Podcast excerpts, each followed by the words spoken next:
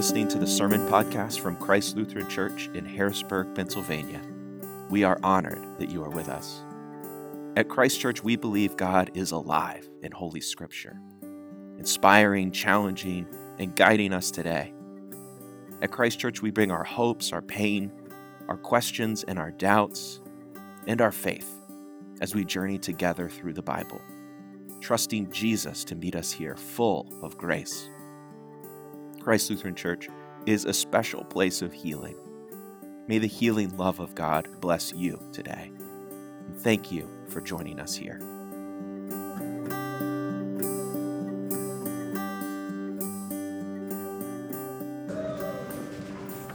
So then Jesus, he said to them, his disciples, These are my words that I spoke to you while I was still with you, and that is that everything written about me in the law of Moses, the prophets, the Psalms, they must be fulfilled. And then he opened their minds so that they understood the scriptures. And he said to them, Thus it is written that the Messiah is to suffer and to rise from the dead on the third day and that repentance and the forgiveness of sins is to be proclaimed in his name to all nations, beginning from Jerusalem. And you are witnesses of these things. And see, I, I, am sending upon you what my Father promised. So stay here in the city until you have been clothed with power from on high. The gospel of the Lord. Praise to you, Lord. You may be seated.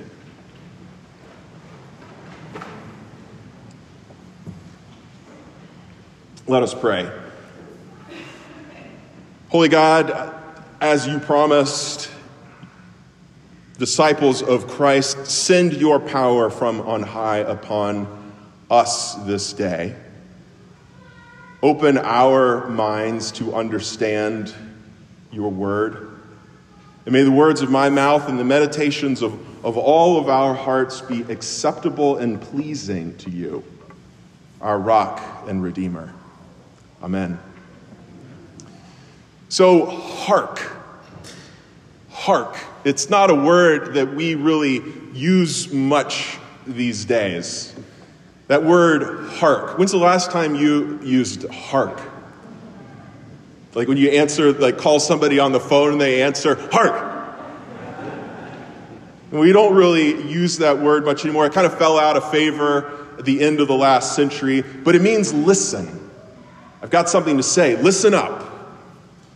It's the coach blowing the whistle to gather the team up for a huddle. Hark, I've got something to say. Now, I told the kids earlier that one of my favorite uh, comics is, is uh, Peanuts, Charlie Brown. Um, I, whenever I hear the word hark, I think of this particular Peanuts cartoon. Does anybody remember this one? Um, I think it was 1963, and then it was turned into a, a second Christmas special. Uh, and Sally goes to her brother, Charlie Brown, and she tells him that she has a part in the Christmas play. She has a single line. Uh, she's going to be an angel, uh, and she explains that all she has to do is that after the sheep have finished dancing, she comes out and says, Hark! That's her, that's her only line. And then she says, and then Herald Angel starts to sing. And Charlie Brown sees confused. He said, Herald Angel? She says, it's right here in the script. Now, Sally, as she's preparing for the play, she lives in mortal dread of getting on the stage and forgetting that one single line. She practices it over and over and over again. And finally, it's the night of the play. Charlie Brown, his buddy Linus, there in the audience. The sheep, they finish their dance. Sally, with her golden hair and her big angel wings, walks out onto the stage. The spotlight is on her. She gathers herself and she says, Hockey stick! Charlie Brown Linus say, hockey stick. It's funny, the next day, uh, Charlie's on the phone telling somebody about this embarrassment, and the doorbell rings. He goes to the door as a little boy. He says, Hi, is Sally home? My name is Harold Angel.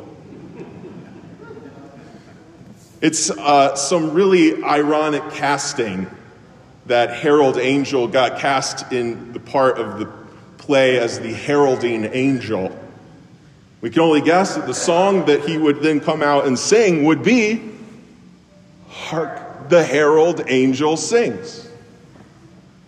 That famous Christmas carol was written in the 18th, uh, by the 18th century pastor, preacher, theologian, a prolific hymn writer named Charles Wesley.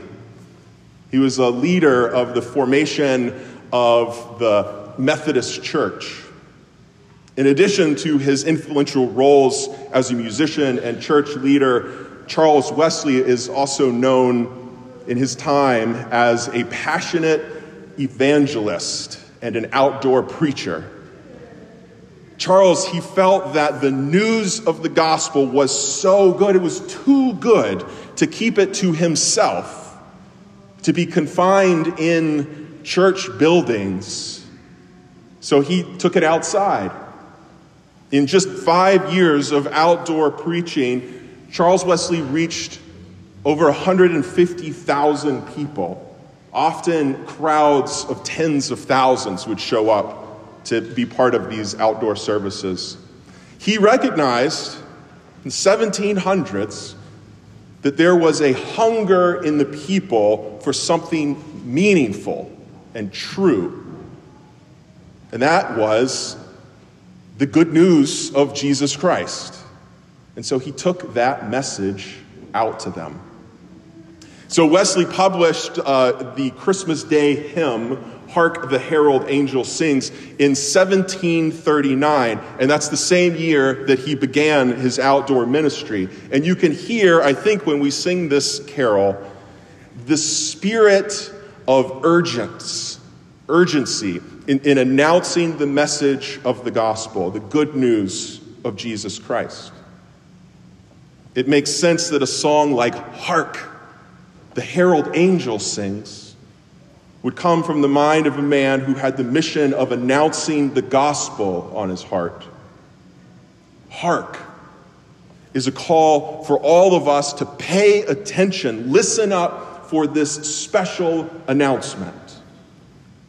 A herald is an official messenger bringing news. Think about all of the newspapers with Herald in the title the Miami Herald, the Bucks County Herald.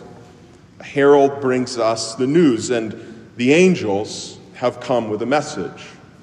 In the imagination of Charles, the, the angels were singing messengers. Several years ago, a friend and mentor, uh, the late theologian David Bartlett, he gave a series of lectures at Yale addressing this question So, what's good about this news? We have a, a, message, one which casts us all in the part of Lucy in the Christmas play, proclaiming, Hark, listen up. We have something important to share, something good, something that we believe will not only change your life, but will change our whole community. We believe that that prayer request we're going to pray for about an end of violence in our community we believe there's something about this news which will directly affect that prayer. It will change the world. But what's exactly good about the message that we share? What's good about Christmas? The bumper stickers, they proclaim that Jesus is the reason for the season. But I want to say he's more more than the reason for just the season. Jesus is more than the reason behind our beautiful Christmas tree. Jesus is more than the reason behind greeting cards and decorations and cookies and presents. That's not what the angels tore a hole in heaven to tell us urgently, sounding all the alarm bells that Jesus is just the reason for whatever we are feeling this particular season.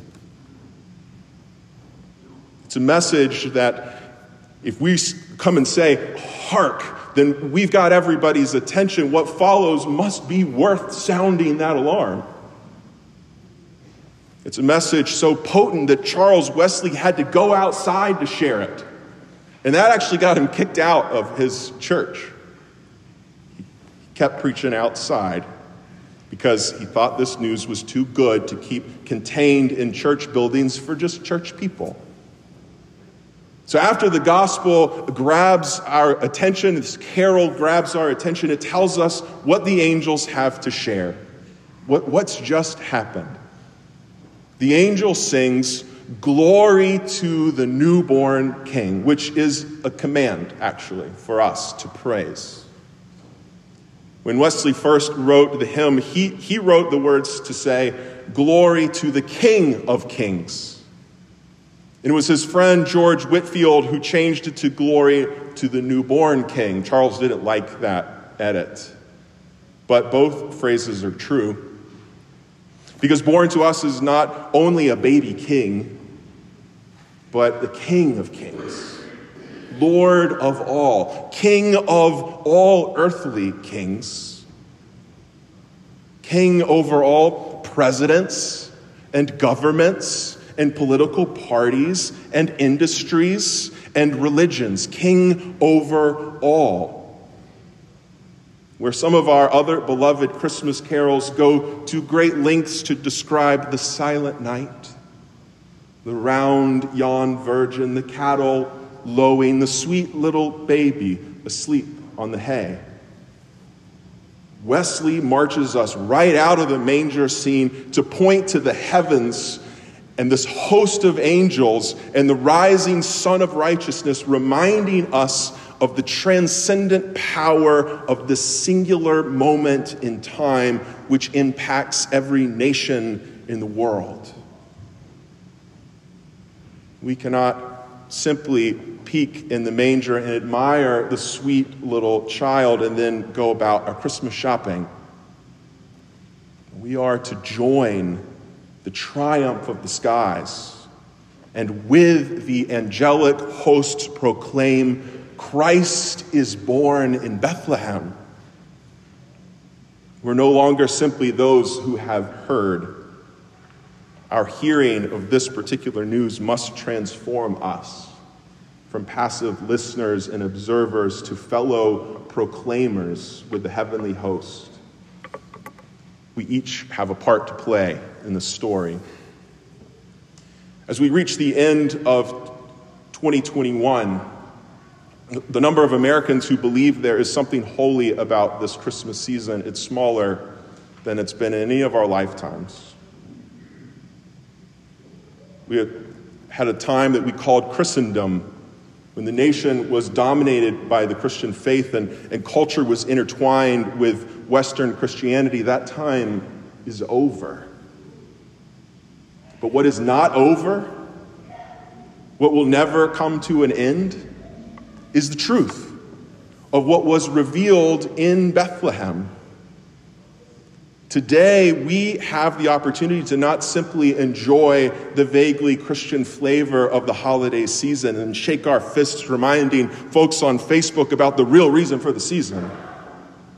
We have the opportunity to let this news transform us from those who simply look upon the manger and believe the child there is somehow God to be transformed into those who live completely out of that reality. That this news changes everything, and to act accordingly. As the carol tells us, the birth of Jesus is not simply a special domestic scene, but Christ the Savior, Christ adored by the highest heaven, Christ the everlasting Lord that has come to us. We have heard this news that veiled in flesh, the Godhead we see. which is to say, wearing the flesh and blood of a newborn baby, the triune God, Father, Son, Holy Spirit, is right there. Veiled in flesh is our Creator, the one who put the sun in the sky, who set the birds in the air and filled the sea with, with tuna fish and, and great white sharks, who put his breath into you, into me, gave us life. Here on earth is the incarnate deity, God in flesh what is miraculous, what is good, is that God comes to us to experience the fullness of the life that, that you have lived.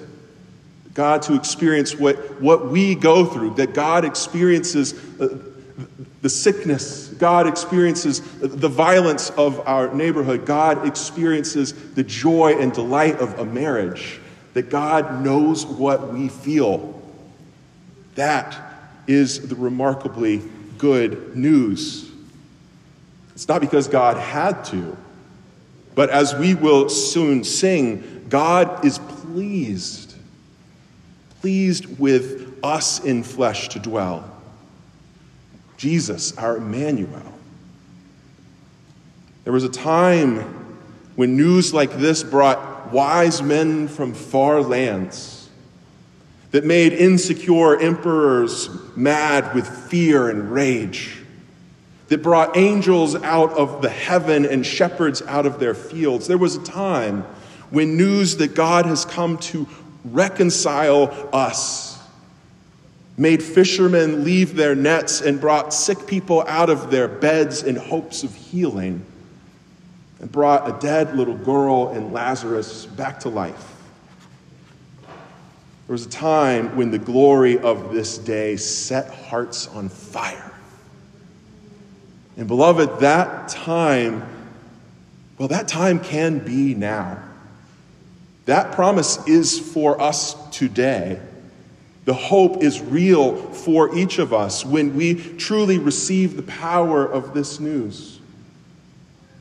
Friends, I am so glad that you are here today for me to tell you that what, what Zephaniah said a long time ago, it's true today. That the Lord has taken away the judgments of the world against you. That, that you are free to move on from, from hurts and failures and disappointments of your past. That the Lord is in your midst, and so you don't need to fear disasters. I'm glad you're here today to hear the news that God in Christ is our earthly Savior and that He will deal with oppressors. He'll deal with that. He will save the troubled. He will gather the outcast because there is a place for them here in this family of Christ. And He will change whatever shame we carry, He will replace it with praise and at that time, says the Lord, at this time I will bring you home. Home to a people of God, home to a community of faith, home to an earth where God is alive and at work, bringing about peace on earth and mercy. Mercy mild. The newborn king whom we adore became Christ crucified and raised from the dead. We've got the announcement of his birth on that window, we've got his ascension on the rear window. But before that moment, before he ascended back into heaven, he told us that it is now our call to proclaim the good news in our own day news that, that change is possible, that sins are forgiven that peace on earth is still our great hope. Christ tells us, You're witnesses of these things. And see, I'm sending upon you what my Father promised. So stay, stay here until you have been clothed with power from on high. He's so much more than the reason for the season. He is the reason we have life. He's the reason we have eternal life. He's the reason for beauty and goodness in the world. God is the reason that we know what love feels like. He's the reason that the sun rises and the rains fall and the seasons change. He's the reason for our hope and our salvation. He's the reason for our community. It's reason enough for us all to sing, Hail! Hail the heaven born Prince of Peace. Hail the Sun of Righteousness.